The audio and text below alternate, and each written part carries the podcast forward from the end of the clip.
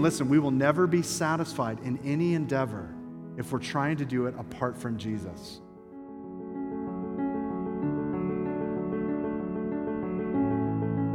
Hello, and thanks for listening to the Shoreline Church podcast. Today we will conclude the book of John, chapter 21. Welcome, guys. Grab a seat. If you need a Bible, raise your hand. Everyone's going to need a Bible, so if you need one, raise your hand. We'll get one to you. Uh, if you have the Bible app on your device, you can go to events and look for Shoreline Calvary Chapel, and you can follow along our notes and quotes, things that we'll be looking at today. So, we are going to be closing the Gospel of John today. Have you guys been enjoying this study?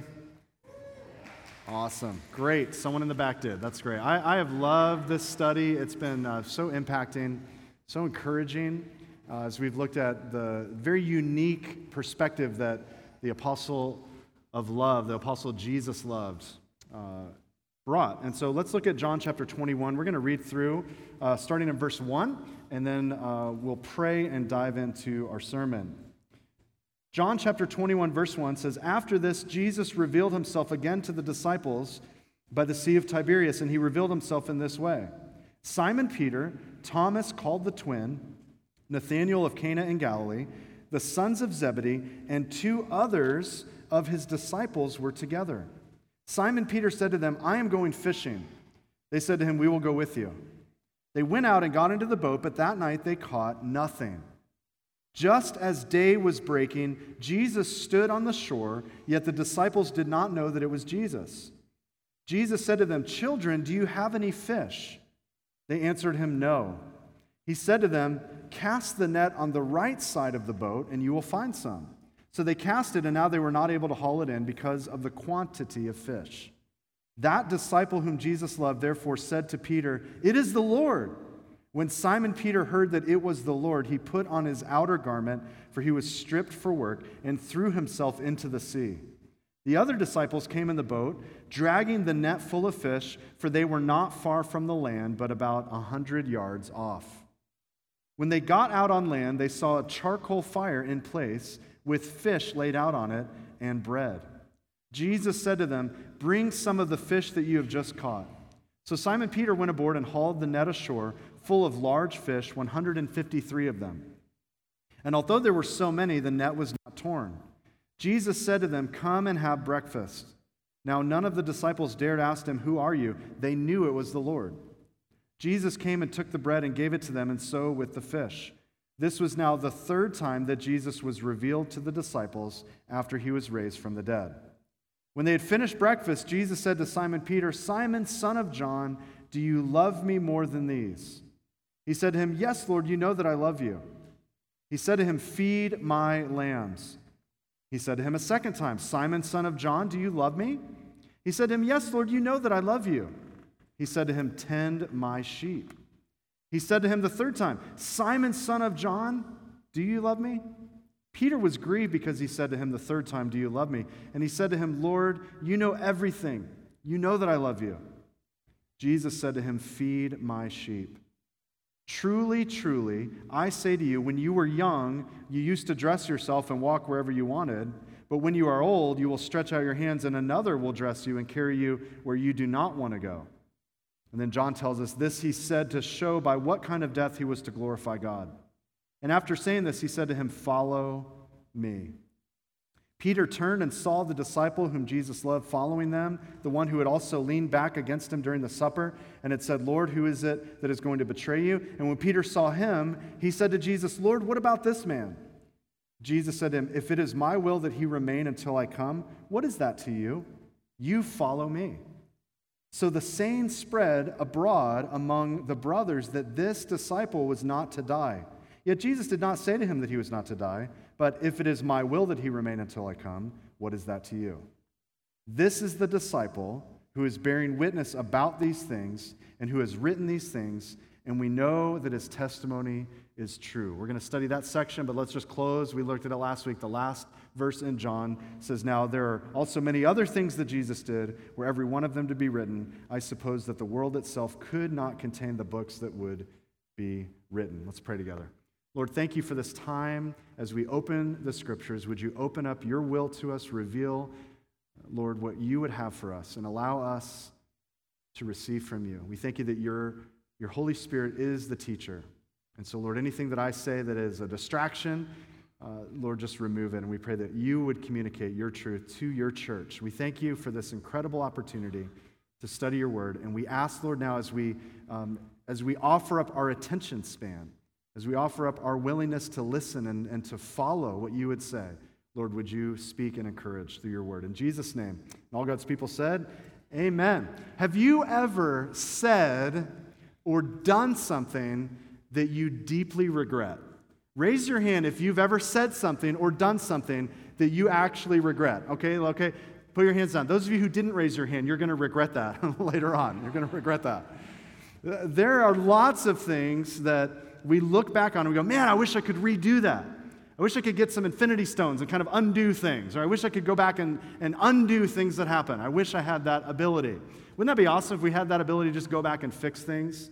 Uh, some of the examples I'm about to show you include people who wish that they could have undone some of these silly mistakes. I'm just going to show you a few on the screen.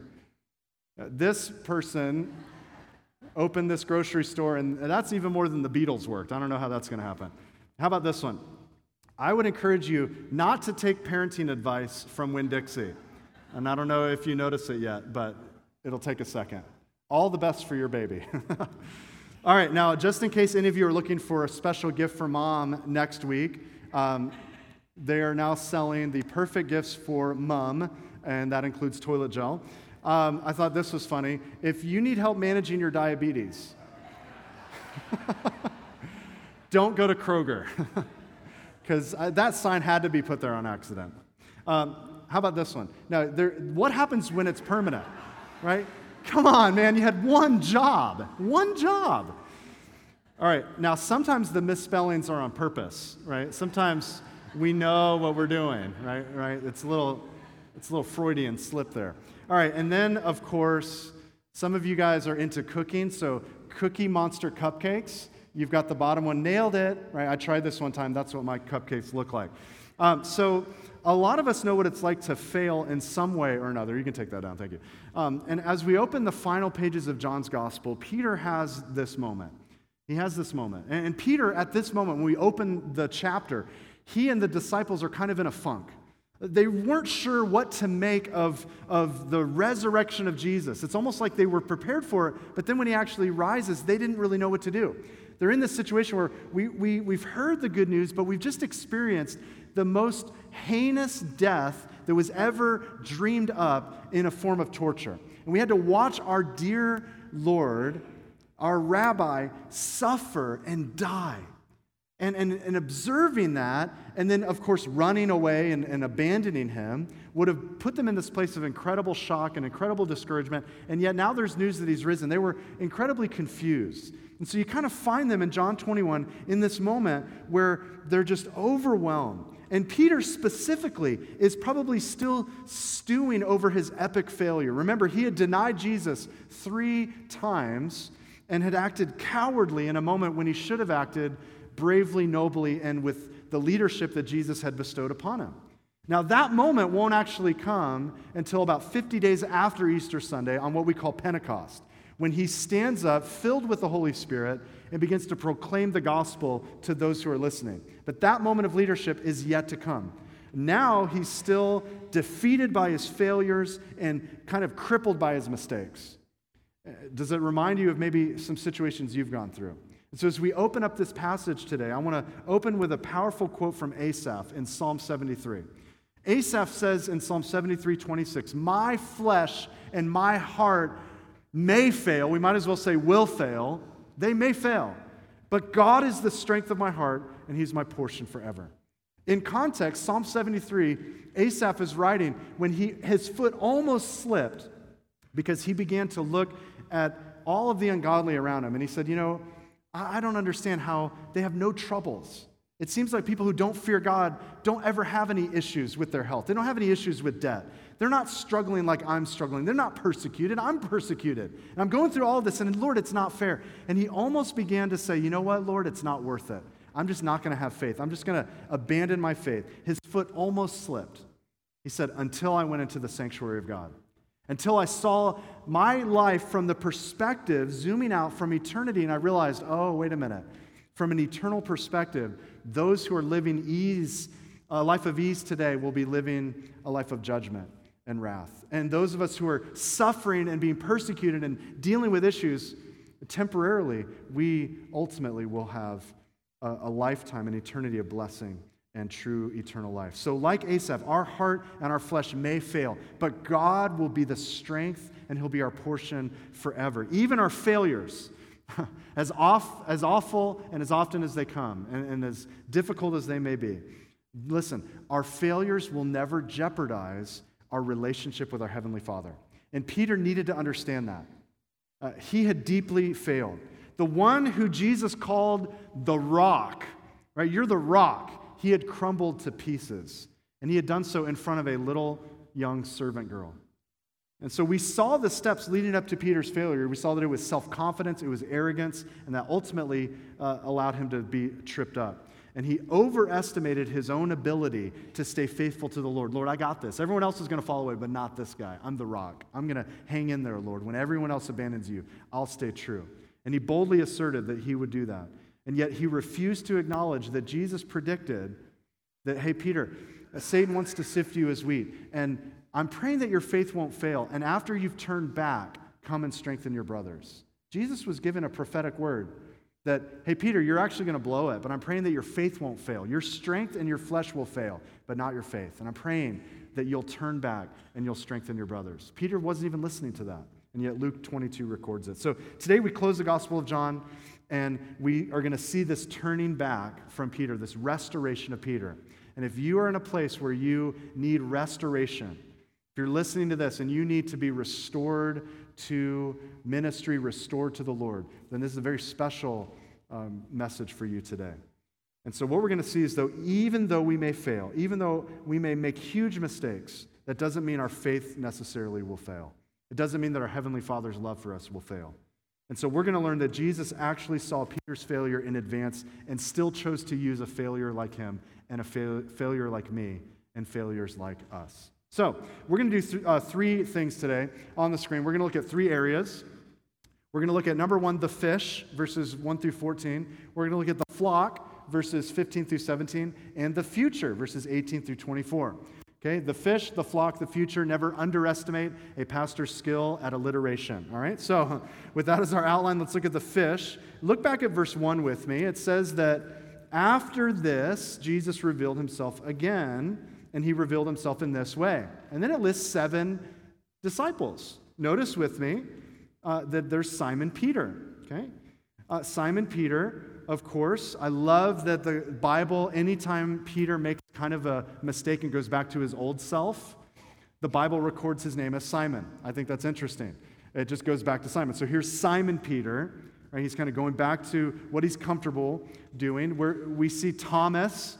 Thomas, we all know is what? You've said it recently. He is what, Thomas? Blank Thomas? Doubting Thomas. Look at, look at though, it doesn't call him Doubting Thomas.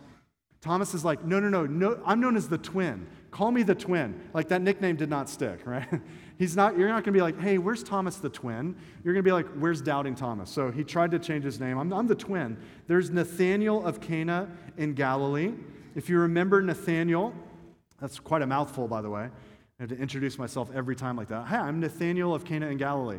Uh, well, if you remember, um, he was laying out under the fig tree when Philip saw uh, him and, and said, Hey, we found the Messiah.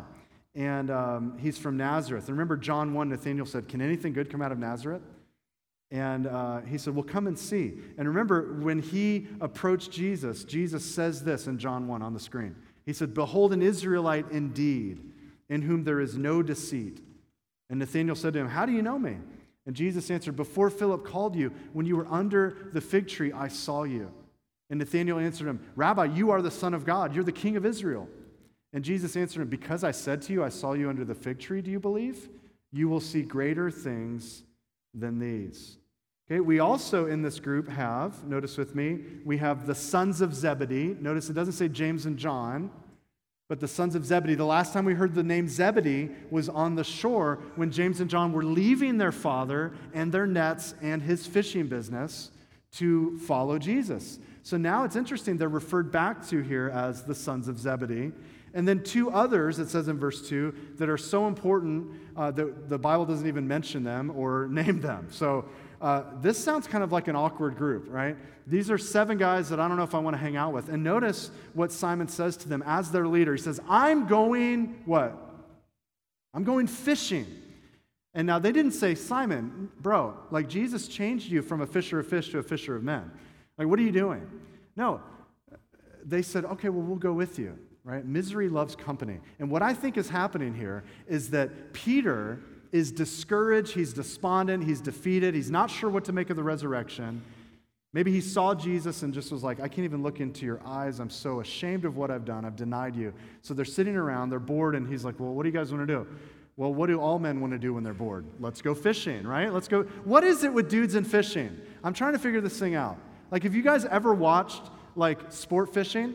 Right, I didn't think so. No, it's, it's not. It's, not, it's a couple guys throwing rope into a, a lake and then they pull a fish out, right? It's not necessarily Netflix binge worthy material, right? But, but I get it. I, have I guess you actually have to catch stuff.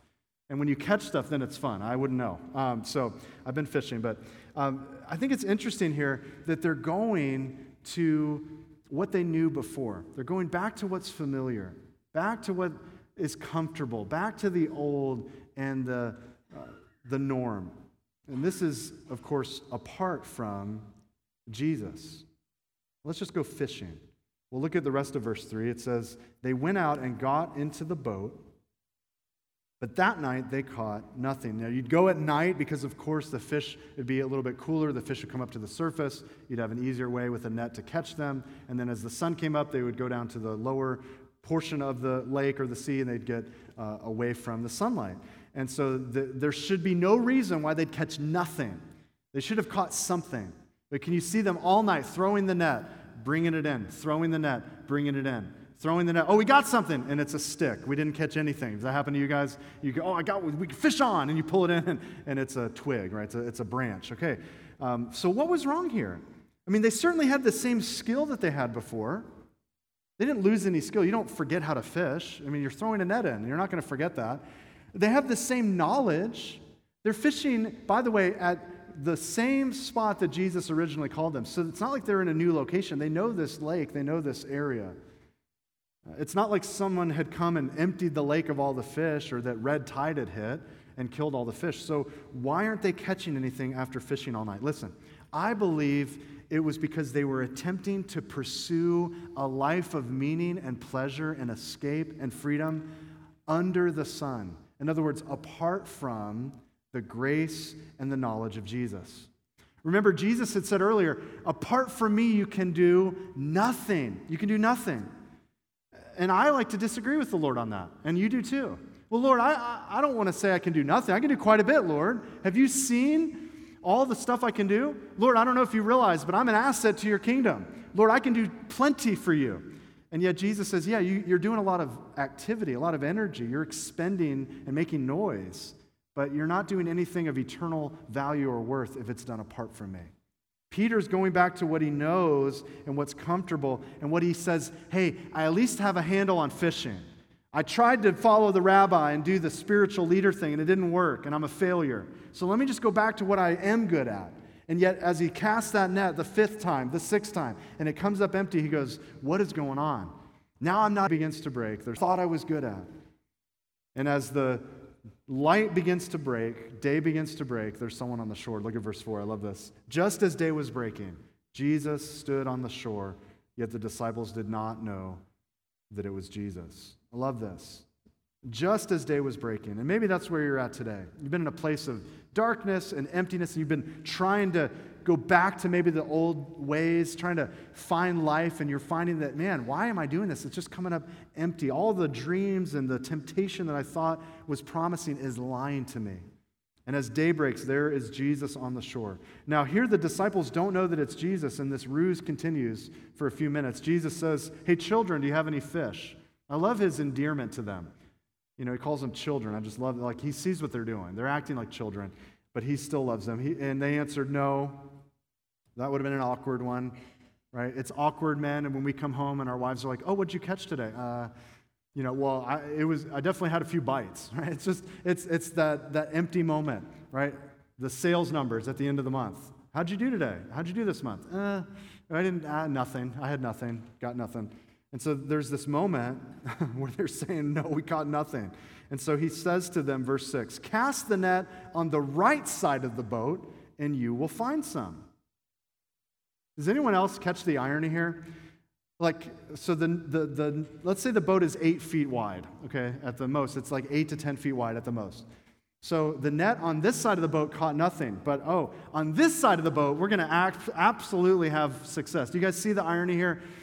Like, it's not like Jesus is on this side of the shore and he's like, I see a lot of fish, so throw it on that side of the boat, right? That's not what's happening. It's not in their methodology and in, in the practical way that they're doing it. It's not like, hey, on this side of the lake, there's more. I mean, this could not be any more uh, silly uh, for them to cast it on the other side of the boat. This is a picture of faith. This is similar to when Jesus first met Peter. And he said, Hey, Peter, uh, can I use your boat to preach?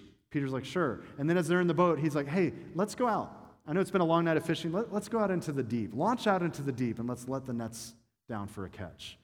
That would have invoked faith. And so Jesus is doing the same thing. He's challenging their faith. Hey, guys, let's let the nets down on that side of the boat and you'll catch some. And you can imagine the disciples putting up that argument like, hey, excuse me, sir, we're expert fishermen. I don't know if you realize this, we haven't caught anything all night, but, but we're experts and we know what we're doing. And some guy on the shore yelling at us to throw it on the right, like, we don't need that. A lot of us in our technique, right, we don't need people helping us. Have you ever been at the gym and some guy comes up to you like, no, you're supposed to do it this way, bro? And you're like, okay, I know how to lift weights, right? And someone's trying to give you advice, you don't necessarily want it. And so notice what happens the rest of verse 6. So they cast it on the other side of the boat, and now they were not able to haul it in because of the quantity of fish. See, suddenly when they go to pull up the net, they fill to the brim. So you can imagine all seven of them immediately turning back and looking back at the shore. Wait, who is this guy? Who is this guy? In verse 7, John, the disciple whom Jesus loved, says, Man, that's the Lord. That's Jesus. Now, I love Simon. Don't you guys love Peter? Uh, some of us are Peter, right? Peter hears that it's the Lord, and he throws on his outer garment. He had taken his shirt off, right? Because that's what you do when you're manly. You take your shirt off. And so he throws his shirt back on and he jumps in the water.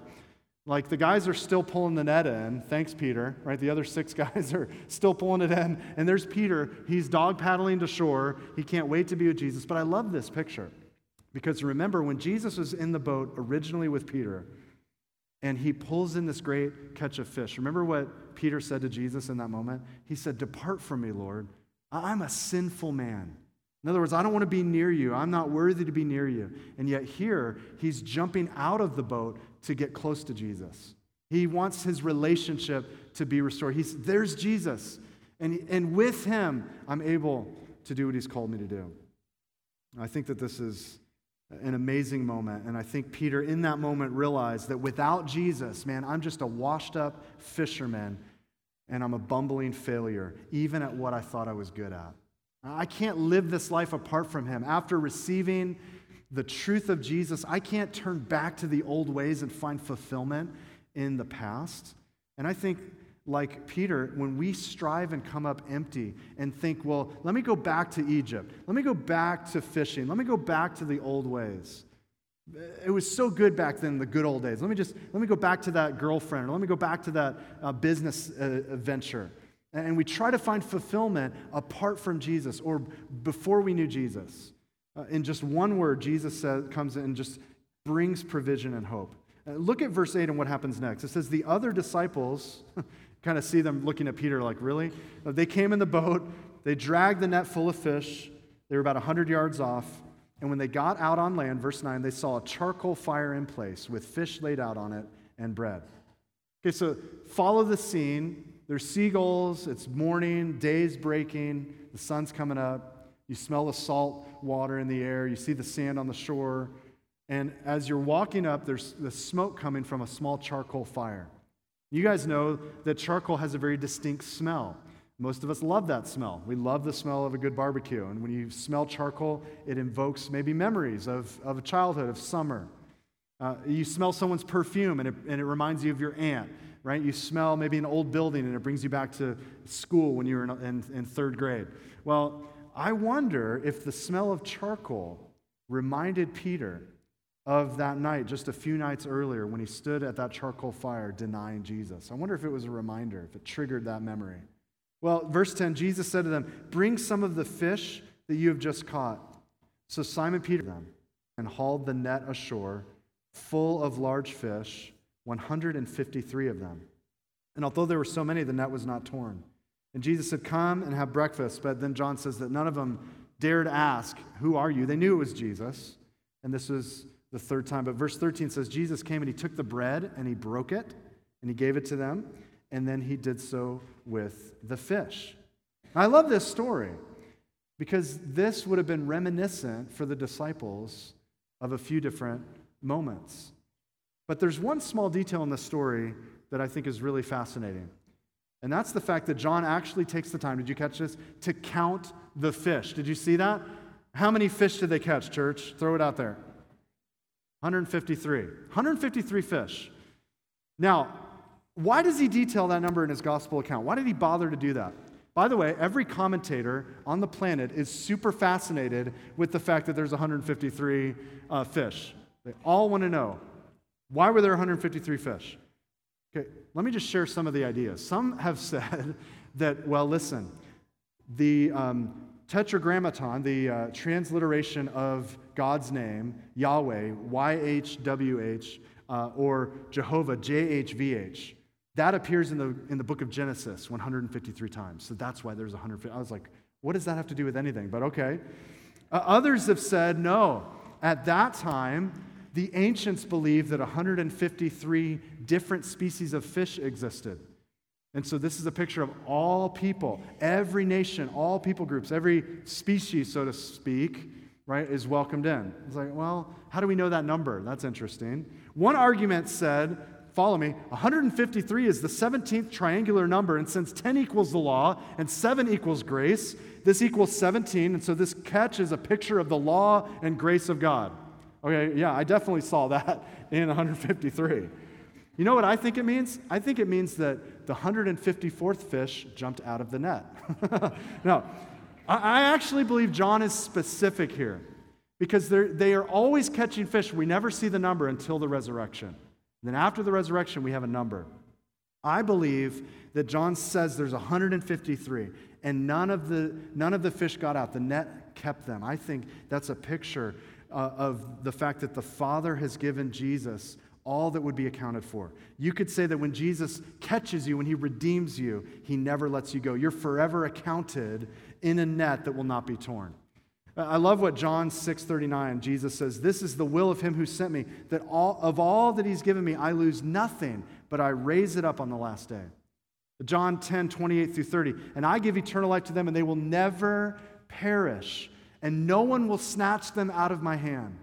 My Father who's given them to me is greater than all, and no one is able to snatch them out of the Father's hand. I and the Father are one. And then, of course, John 18, 9, he says, Of those of the person I lost not one.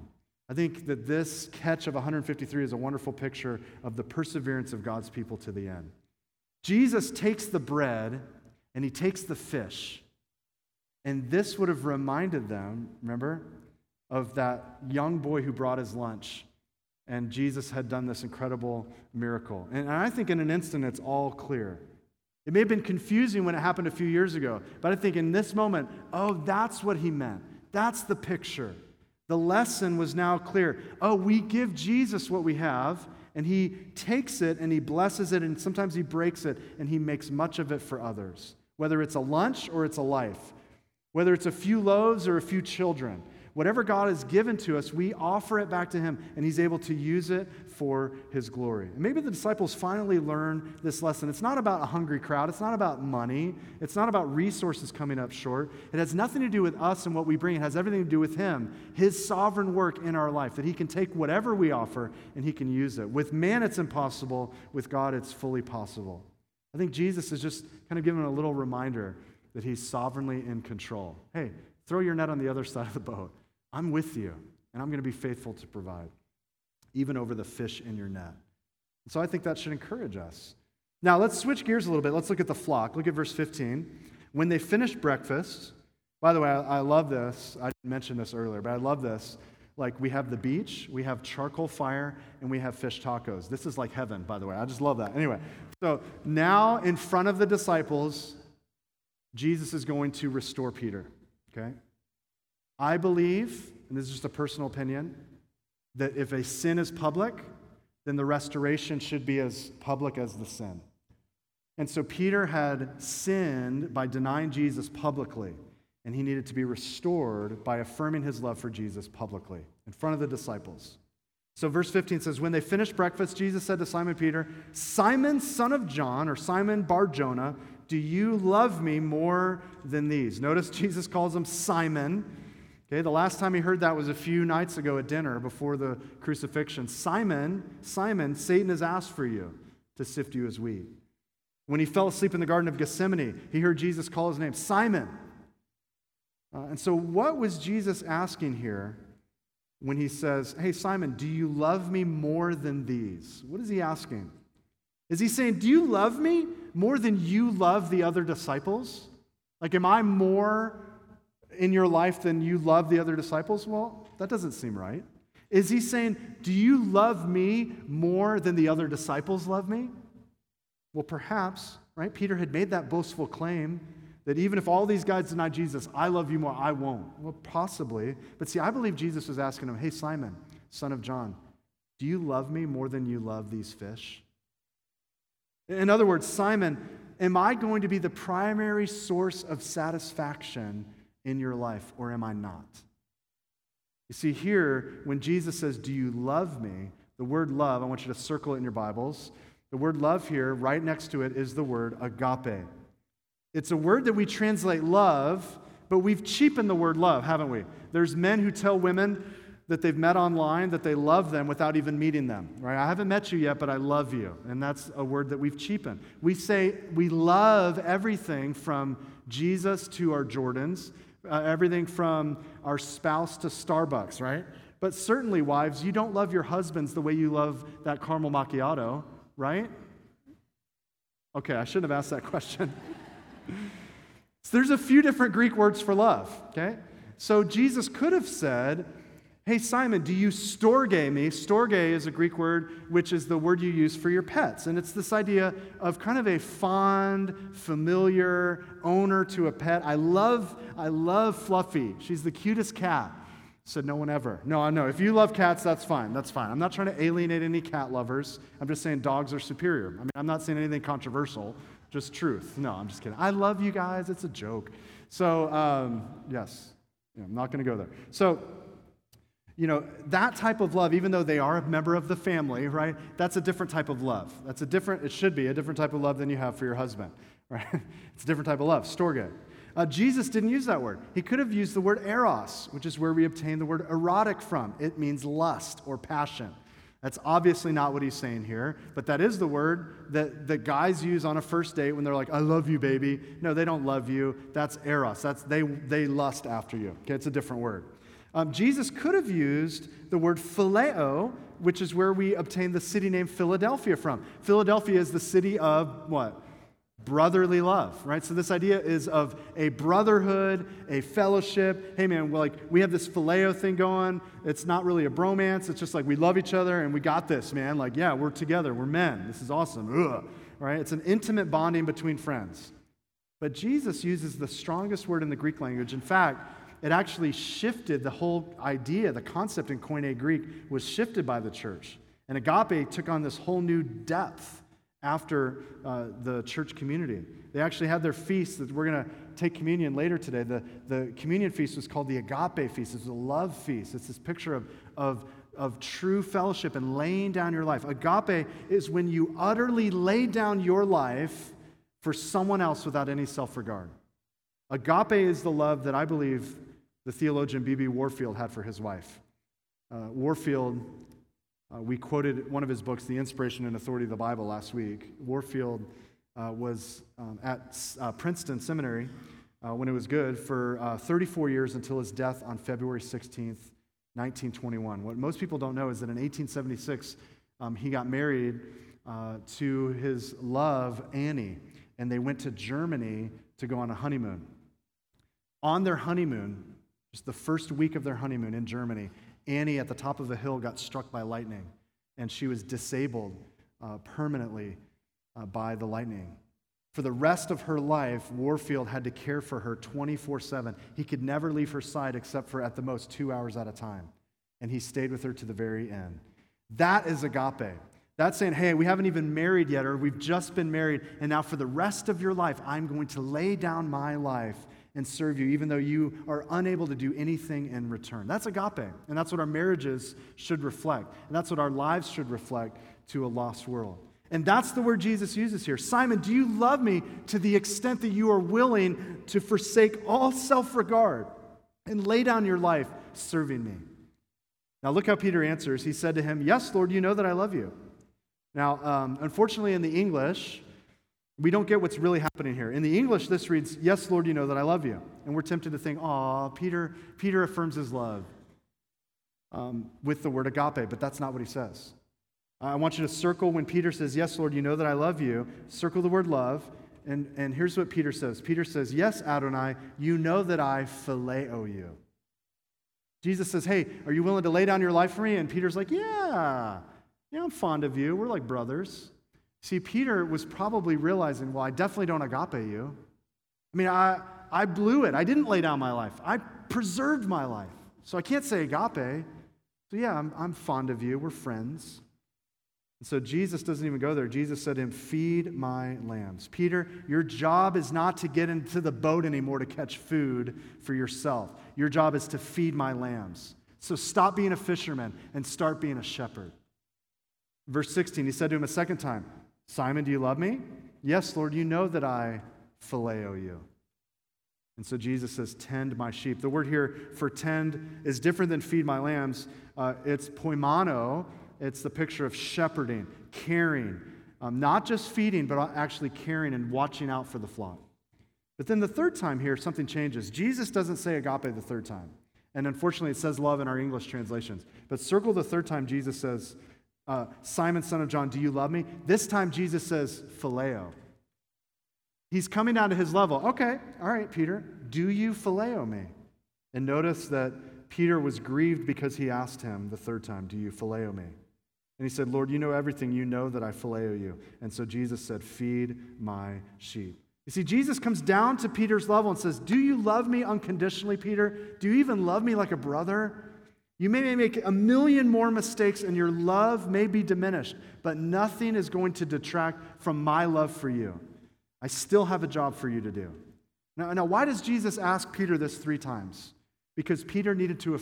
Now, Jesus for the Lord publicly three times because he had denied the Lord three times. Now, Jesus asking him in the same way, asking you three times, Do you love me? would cut Peter and would cut us to the heart. Can you imagine? Spurgeon goes there. Spurgeon says this Imagine then that your Lord has found you quite alone and is standing before you. Think of him touching you with his hand and gently inquiring, After all, do you love me? How would you feel under such a question? Would you not be struck with it and perhaps with shame begin to tremble and think over a dozen reasons why such a searching question was suggested to you just now? And if the Lord were to repeat it three times and each time put it distinctly to you, and to you only, would you not feel great searchings of heart? Yes, we would. With this act, Peter was restored to Jesus and he was restored to ministry. And sometimes, listen, sometimes with certain sins, you're not to be restored to ministry. Uh, but it's important, more important, that you're restored to the Lord. And it doesn't always mean you're going to be restored to public ministry, but you do need to be restored to the Lord. And so the Lord instructs Peter to feed and watch over the flock of God. Okay? That's what pastors are called to do. If you've been a part of a church where the pastors were not feeding you the Word of God, or were not tending to your soul, looking out for you, praying for you, laying down their lives to protect you from false teaching, then on behalf of the gospel, on behalf of the body of Christ, I am sorry for that. Because that is incorrect, that is false, that is wrong. Pastors are called, our pastors and elders here, we're called to not fleece the flock, which is to shave the sheep and get the, the wool from them and then live high on the hog. That's not the idea. You know, the idea is that we're to, we're to serve the church, we're to watch out for the church, we're to guard the church. Now, I don't know if a lot of you know this, but um, I'm supported by the church personally uh, to be here full time, and I also have a little bit of part time work on the side. But our other pastors, Marcos and Micah, they work full time jobs, uh, and, and their ministry is not supported by us as a church. Um, and we, as pastors, elders, love our church body. We love you. We lay down our lives to safeguard and feed you. And we don't find ourselves as taskmasters, but as servants. We're not the top of that apex where we're the most important people. No, we have the inverted pyramid where we're, we're down at the bottom. We want to we wanna be the lead servants. And it's, an, it's our honor and joy to lay down our lives feeding you the Word of God, solid doctrine, as well as defending the flock against false teaching. And so we acknowledge as, as elders, as pastors, that I am not, we are not the head of this church. We submit to, as under shepherds, the good shepherd, the great shepherd, the chief shepherd, and he, he is the senior pastor, and his name is Jesus Christ. That's who we submit to. Amen. So may that always continue uh, as we add pastors, as we add uh, elders, deacons, that that's always who we submit to. Now, let's look at this third idea the future. Verses 18 through 24, Jesus begins to speak to Peter, and he says, Hey, when you were young, you kind of did what you want, but when you're old, you're going to stretch out your hands, and you're going to be taken somewhere you don't want to go. The first century had a, a, a phrase for crucifixion, and it was to stretch out your hands. Jesus is prophesying, he's saying in advance, Hey, Peter, when you're old, you're going you're going to be crucified. You're going to be carried to a place you don't want to go. And church history, Eusebius, in the first century historian, records for us in his work, Ecclesiastical History, that Peter watched his dear wife being crucified. And that it was his turn, Nero goes to crucify him. He says, I'm not worthy to die like my Lord. And so Nero has Peter turned upside down and crucified upside down uh, nailed to a cross and put to death. When you're old, Peter, you'll stretch out your hands. Another will dress you and take you where you don't want to go. But notice that Jesus says in verse 19 that Peter's death, John says, this will glorify God. Uh, listen, all martyrs' deaths bring glory to God because they'd rather be mistreated with God's people than enjoy the fleeting pleasures of sin. Like Moses in Hebrews 11 26, they consider the reproach of Christ greater wealth than the treasures of this world because they're looking forward to the reward. Peter's death would glorify God, and my prayer is that our deaths would as well. And so Jesus' command to Peter is simply this hey, follow me. You need to follow me. And I think this would have encouraged Peter. Hey, Peter, you're not going to make another big failure. You're going to be old one day. You're not going to deny me anymore. You're going to be old one day, and you'll even die in a way that will glorify me. Now, he tells Peter, Follow me, but of course, as we pointed out through the whole study of John, Peter and John are competitive. So Peter wants to know, well, what's going to happen to John? So look at verse 20. Peter turned and saw John. Verse 21 says, He said, Lord, what about this man? And Jesus said, Well, if it's my will that he remain until I come, what is that to you? You follow me. And so, of course, they thought that meant that John was going to uh, see the Lord's return. Uh, but John says that's not necessarily what Jesus said, and he clears it up. Um, but John didn't die like the other 11 disciples. According to historians, he was unsuccessfully boiled in hot oil. He didn't die, and so he was banished to the, to the island of Patmos, kind of um, exiled there. And that, of course, is where God providentially revealed the revelation to um, John. And then eventually he ended up being released from Patmos. He ended up in kind of modern day Turkey, and he, as an older apostle, was known as the apostle of love. And so here, as Peter gets competitive with John, he compares his future to his friend's future, and Jesus says, Hey, what is that to you? Like, you come follow me. Stop looking over at John. Peter, stop taking your eyes off of me and putting them everywhere else. Just stay on the path, right? You and I do this, don't we? I call it comparison mode. You do this? Nod your head in agreement if you do comparison mode. Like whenever we get into comparison mode, we lose. You know what I mean by comparison mode, don't you? Right, moms, since it's Mother's Day next week, moms, you know what comparison mode is. Have okay. Okay, walk with me for a minute. You've been on Instagram and you've seen Perfect Mom. Have you seen Perfect Mom? Okay, Perfect Mom is there on Instagram and her house is decorated amazingly. She's got straight A children and straight white teeth with her children, and they're doing crafts while she's folding laundry, while she's baking Cookie Monster cupcakes perfectly, and, and then she's doing yoga and blogging and bringing in some extra money, all at the same time with her accounting business. She just spent four hours in her quiet time, and all of her neighbors are coming over for a Bible study because they've all received Christ. Right? You know, you know perfect mom, right? You see, you see perfect mom, and you go into comparison mode. And you start looking and you go, man, I am way not as awesome as her. Like, I got out of bed and put pants on today, and I'm winning, right? Like, like that's a win for me today. I can't even get my kids to sleep through the night. Oh, and her kid is three weeks old, and they're already sleeping through the night and reading. That's awesome. So I try to go to bed and I'm sleeping next to my toddler. And it's like sharing a bed with a disoriented octopus looking for its car keys, right? I, am uh, happy to even be alive with children. I, kept, I, I used to say to Jen when she'd come home, I'd say, hey, I kept the kids alive. Like, you should give me some props here. You were gone for an hour, okay? Like, I get it. Comparison mode. Even pastors go into comparison mode. Dads go there. Athletes go there, or so I've heard. Okay? It's part of the fall of man to pit ourselves against one another. But see, church, we don't compare ourselves with each other. We always lose when we go into comparison mode. We just need to simply do what Jesus said just follow me, follow Jesus, keep your eyes on the path. God's will for John was to glorify himself through John's long life, and God's will for Peter was to glorify himself through Peter's martyr's death. In either way, we should seek to glorify God through our lives and even, yes, through our deaths. Well, look at the final verse that we'll study today, verse 24. This is the disciple who's bearing witness about these things, who's written these things. We know that his testimony is true. Back in 1935, well, John 1935, you know, he had said, I'm an eyewitness. And this, in other words, was not a cleverly made up story. This wasn't a myth. He says, I've seen these things, they actually happen, and you can trust me as an eyewitness.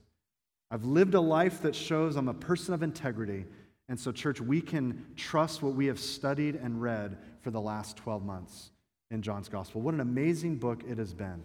And I'm so thankful to have spent the time studying it together with our church. Now, as we close, I want to apply this passage of Scripture in three ways. So, if you're taking note, I want you to jot these down. Three points of application today.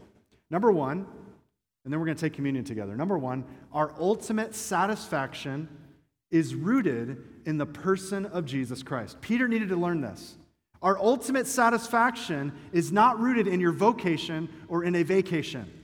Uh, productivity or pleasure will bring a short term experience of delight, but they don't bring ultimate satisfaction.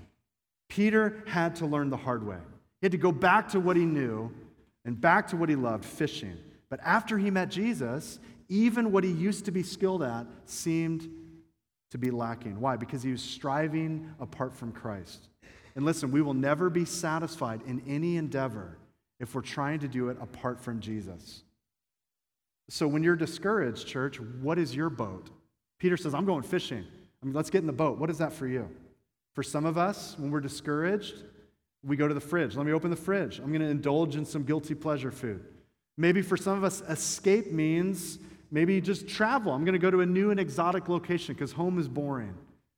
Uh, maybe your boat is your office. Maybe it's the gym. Uh, maybe it's something deviant and sinful. But listen, you'll never find ultimate satisfaction in anything other than Jesus Christ. Number two, our ultimate standing is based not on our performance, but upon His. Peter failed, and this failure should have absolutely disqualified him from service but it didn't.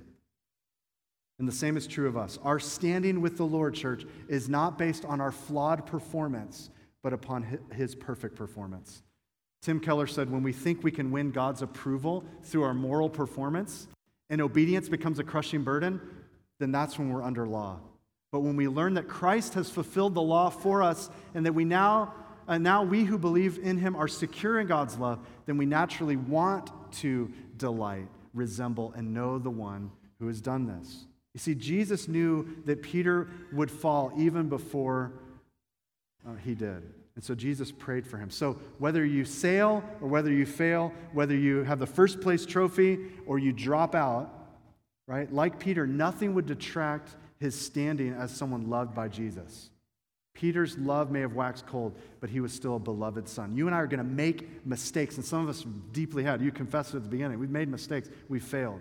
But listen, nothing you will ever do will jeopardize your standing as a child of God if you have repented and trusted Christ as your Savior. What an incredible truth that is today. My kids may make mistakes, but nothing will change their status as my son and daughter. And the same is true for us uh, who are sons and daughters of the Lord. Thirdly, final point, our ultimate story is determined by the sovereign will of God. You see, John's future, Peter's future, looked very different. John was going to live a life of fullness, Peter was going to have a short, shorter uh, life of martyrdom. And some of us may have a future of persecution and pain, and others may have a life that's full of blessing and favor. But we're not to compare our lives with others and be jealous or covetous, but we're to submit our lives to God and just stay on the straight and narrow. Follow Him. We all have a different story, but let's let God write our story and use it for His glory. So, as we close, I want to invite the worship team forward, and we're going to close our service this morning in a time of communion. Our ushers are going to go ahead and come forward now, and we're going to pass out during this song the elements the bread and the cup. And if you're not a Christian, you're not a believer in Jesus, just let the tray go by, just kind of pass it along. Uh, we don't want you to partake. This is something that's not a religious exercise, it's something that we do to remember Jesus. And so, as the song begins to play, we're going to distribute the elements. Just hold on to them, and I'll lead you in a moment. Uh, but I have a final thought here a pastor's challenge. My pastor's challenge for us this week is this to keep your eyes fixed on Jesus. You see, Peter is so busy looking at John that he takes his eyes off Jesus. Remember, this is not the first time this happened. Peter was on the boat, and Jesus said, Hey, come to me. And Peter gets out of the water and he's walking on water, but then he begins to take his eyes off of Jesus and look at the wind and the waves. He begins to sink. I wonder in our life if we do the same thing. And I just want to challenge us this week to keep our eyes fixed on Jesus in our standing with the Lord and our satisfaction in our eternal security. May we never take our eyes off Jesus and let them rest on someone else. So maybe you need prayer for that uh, this week. So if you would bow your heads with me. Our, our, as we close, um, we're going to just hold on to the elements. And I wonder if you're in the place where you failed, made mistakes, and you feel kind of overwhelmed by them, and you need to be restored to the Lord. I want to pray for you, but would you raise your hand so I know who you are? You've been in a place of brokenness, sin, maybe bondage, bitterness. Maybe someone wronged you and you've just been hanging on to that. Did you raise your hand? Many of us have these mistakes that follow us, they chase us, and we close a chapter and we open a new chapter thinking that, hey, that's gone, but we've never really dealt with it. Is that you? I want to pray for you. And so, with the hands that raise, let me just lift you up. Father, thank you for the acknowledgement that we've made mistakes, that we've blown it, that we some of us have suffered times of bitterness and brokenness from our past. We thank you that Jesus doesn't come just to fix failures and regrets, He comes to give us His very life. Jesus, that you died in our place, that you bore the wrath of God, that you who knew no sin became sin for us, that you were struck, and yet you didn't open your mouth. Lord, we thank you that you took our place and took our penalty, and now, Lord, we can go free. And, and sometimes mistakes that we've made don't seem like they'll be redeemed this side of heaven, but we thank you that you are the restorer of life. You're the redeemer. You're the one who brings forgiveness. And when, when we've experienced your grace, we can now offer and extend your grace. So, Lord, would you work in those hearts of those who raise their hand? Would you forgive and restore and just do a new work today?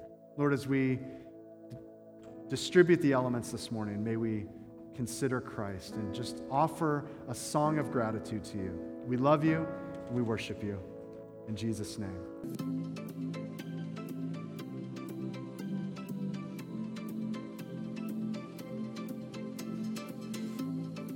Thanks for listening to our podcast. Shoreline Church meets every Sunday at 10 a.m. at the Lakewood Ranch YMCA. You can get more content and more information by visiting